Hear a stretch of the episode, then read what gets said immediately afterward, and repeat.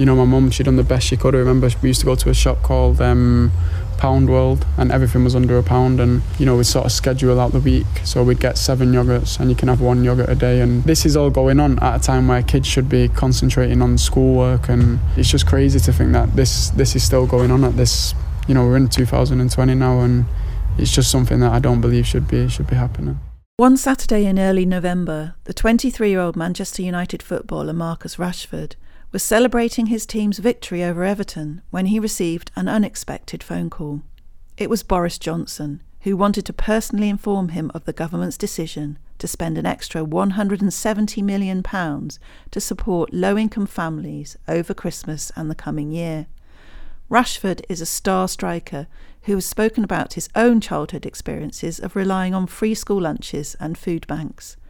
More than one million people signed his petition demanding free school meals for disadvantaged students over the holidays. There is also an ongoing outpouring of empathy on social media. The extra government money will go to local authorities to support thousands of vulnerable children, many of whom simply don't have enough to eat due to the economic crisis caused by the coronavirus pandemic. It is the second time this year that Rashford has forced the government to change its policies in June, it agreed to keep funding meals for poor students over the summer holidays after initially resisting.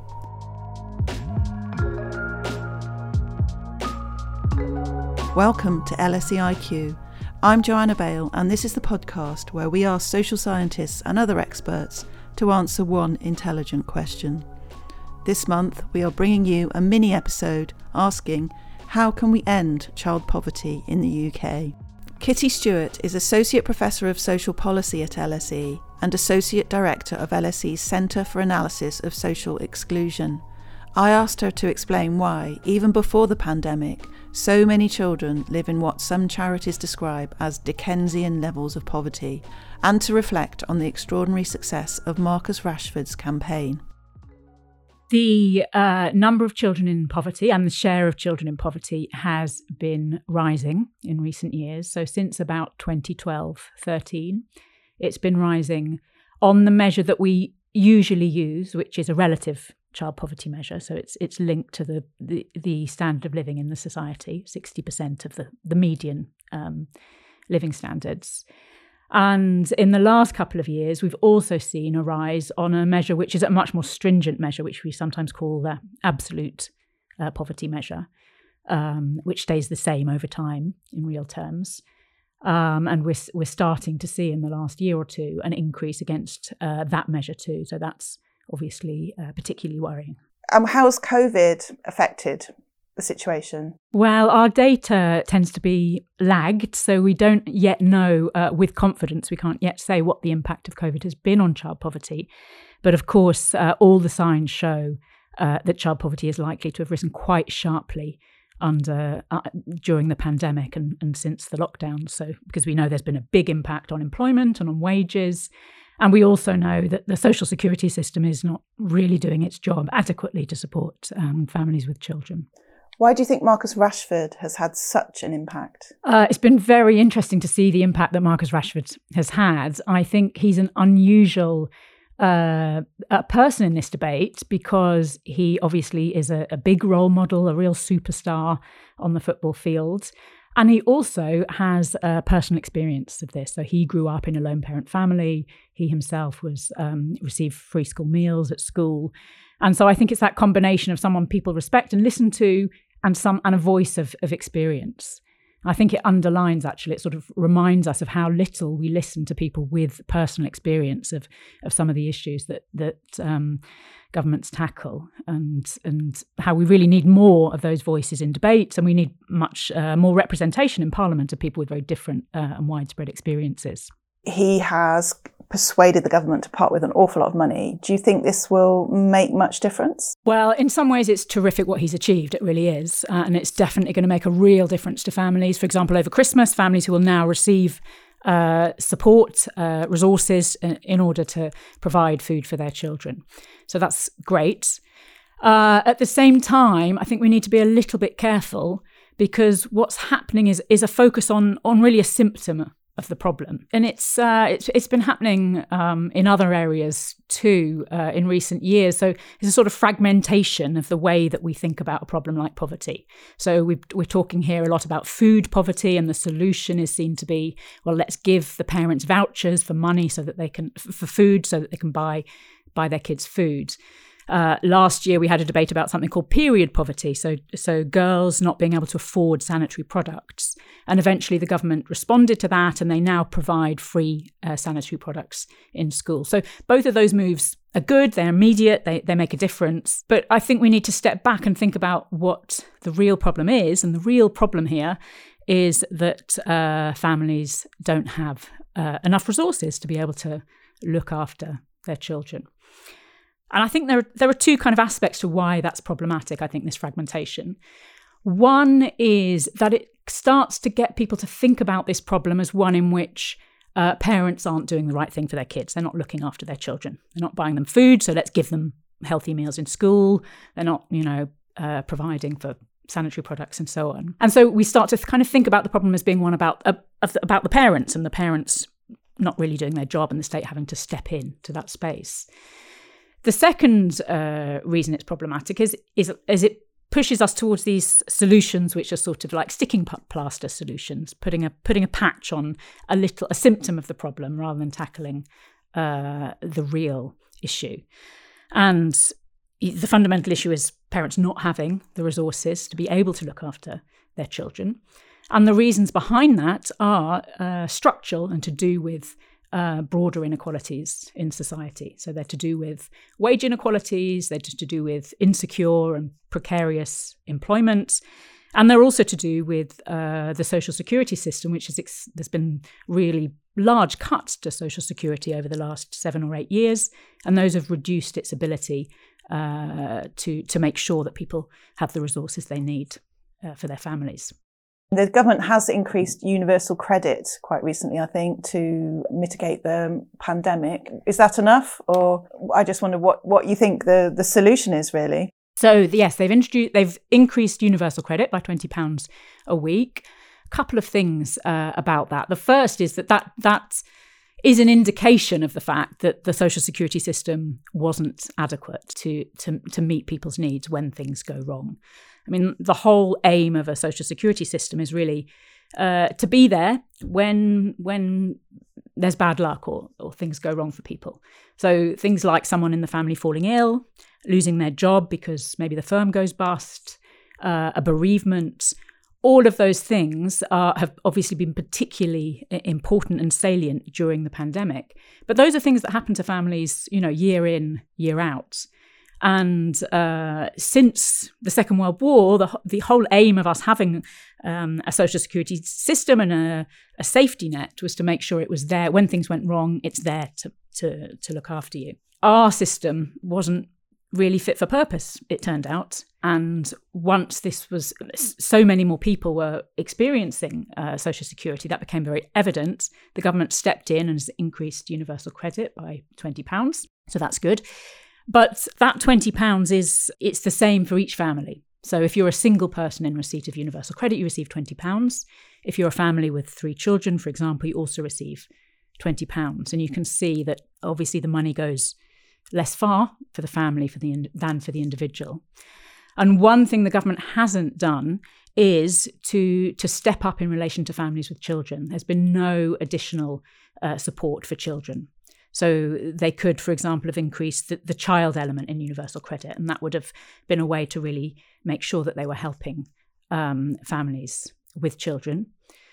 There's also quite a new policy called the two child limit, which means you only get support uh, for children for your first two children in the family. So any new child born since 2017, when the policy came in, doesn't receive any support. Um, this would have been a good opportunity to abolish that policy, but that hasn't happened. The system has been improved a little bit, but not in a way which really meets the needs of families with children.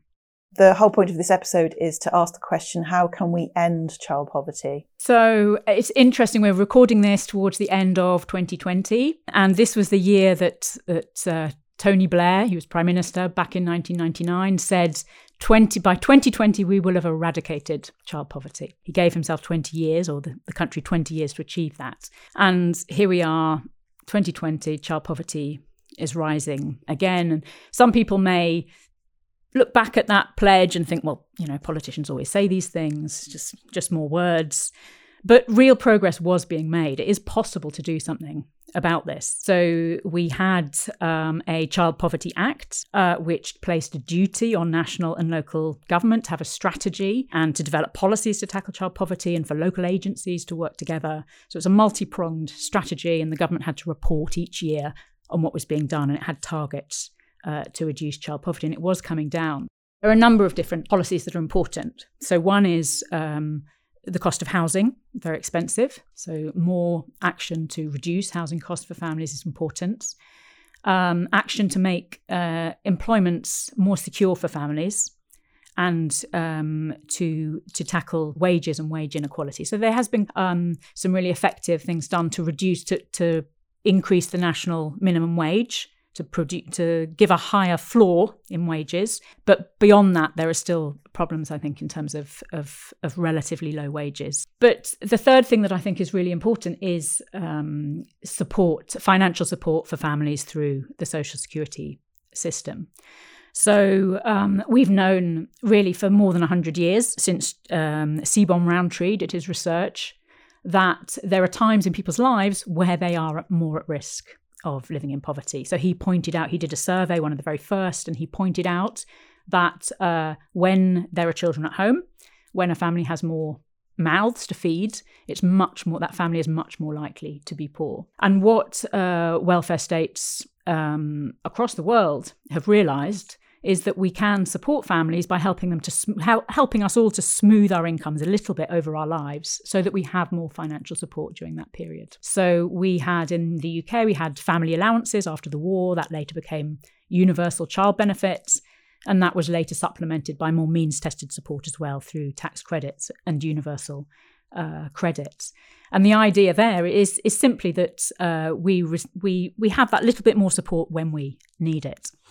And that has really started to be dismantled over the last seven or eight years. And there's more a sense that families should be self sufficient. They shouldn't need support from the states. Um, that it's a problem if they need support, and, and, and, and support should really only be for the very, very most needy, the very most vulnerable. But really, this idea of self sufficiency, I think, is, is, is quite flawed. There are times where we all need help, maybe because we're sick, unemployed, uh, and also at times when we're parents of dependent children. So I think thinking through uh, and returning to this idea of uh, more generous, universal uh, child benefits and support through the social security system is really, really fundamental to tackling child poverty. And that's also a message that we see when we look at other countries uh, across Europe who've done a better job on this than we have. Since about 2012, 2013, we've seen a series of cuts to cash transfers, social security benefits. Um, some of those have been specifically targeted at families with children. So, for example, the two child limit that now restricts support uh, through universal credit to the first two children in the family. But there have also been uh, more general cuts to housing support, for example, that have also had a real, really um, affected households with children, among others. And there's been a cash freeze on the value of almost all working age benefits from 2015 to 2020. So that means the, the cash value of that uh, benefit remained the same, and that meant that the, what, what, it was worth, what you could buy with that money, has uh, decreased over time with inflation. And that has also had a really uh, big impact on, on what families are able to afford. So I think we've really been moving away from the idea of, of, a, of a welfare state which provides support from cradle to grave and helps us meet our needs at the times in our life when we need them, when we need it, towards what, what is really a much more perhaps Victorian idea of, of, uh, of us providing support only for the very poorest in society, those in really desperate need, and perhaps through a sort of patchwork of support, uh, which involves charity, such as food banks, being kind of a part of the picture. So, one of the things that the government has done in response to Marcus Rashford's campaign is to put some money, pledge money to support food banks, which I think is a really interesting and quite a worrying uh, step because food banks are there to fill the gaps. They're there because social security has not been adequate. And if you think about the way that a food bank works, it's a person needs a voucher. They need to get um, a ticket, a voucher from somebody like a GP, a social worker, a benefit officer, and then they take that to the food bank and they hand it over and they're given food which people have donated. It's it's not very dignified. It can be very stigmatizing. It's something which I think can make people feel quite. Uh, quite bad and it's really not necessary so we never used to have that as part of our system it's really the food bank phenomenon has really come from nowhere in the last 8 years or so as we've seen these cuts take effect in the social security uh, system. And the, the answer from the government should be to try to make food banks redundant again by making sure that no one needs to go and ask for support um, rather than to be institutionalizing them as part of the system. Tell us what you think using the hashtag LSEIQ. This episode of LSEIQ was produced by James Ratty Ollie Johnson, and me, Joanna Bale. It was based in part on the following research. Kerris Cooper and Kitty Stewart does Household Income Affect Children's Outcomes? A systematic review. Kitty Stewart and Mary Reader, The Conservatives' Record on Early Childhood Policy, Spending and Outcomes 2015 to 2020. Polly Vizard and John Hills and a research team at CASE, The Conservatives' Record on Social Policy, Policies, Spending and Outcomes 2015 to pre COVID 2020. Join us next time when we ask what's the point of social science in a pandemic? For more episodes of this podcast and to subscribe, please visit lse.ac.uk forward slash IQ or search for LSEIQ in your favourite podcast app. And please consider leaving us a review as this makes the podcast easier for new listeners to discover.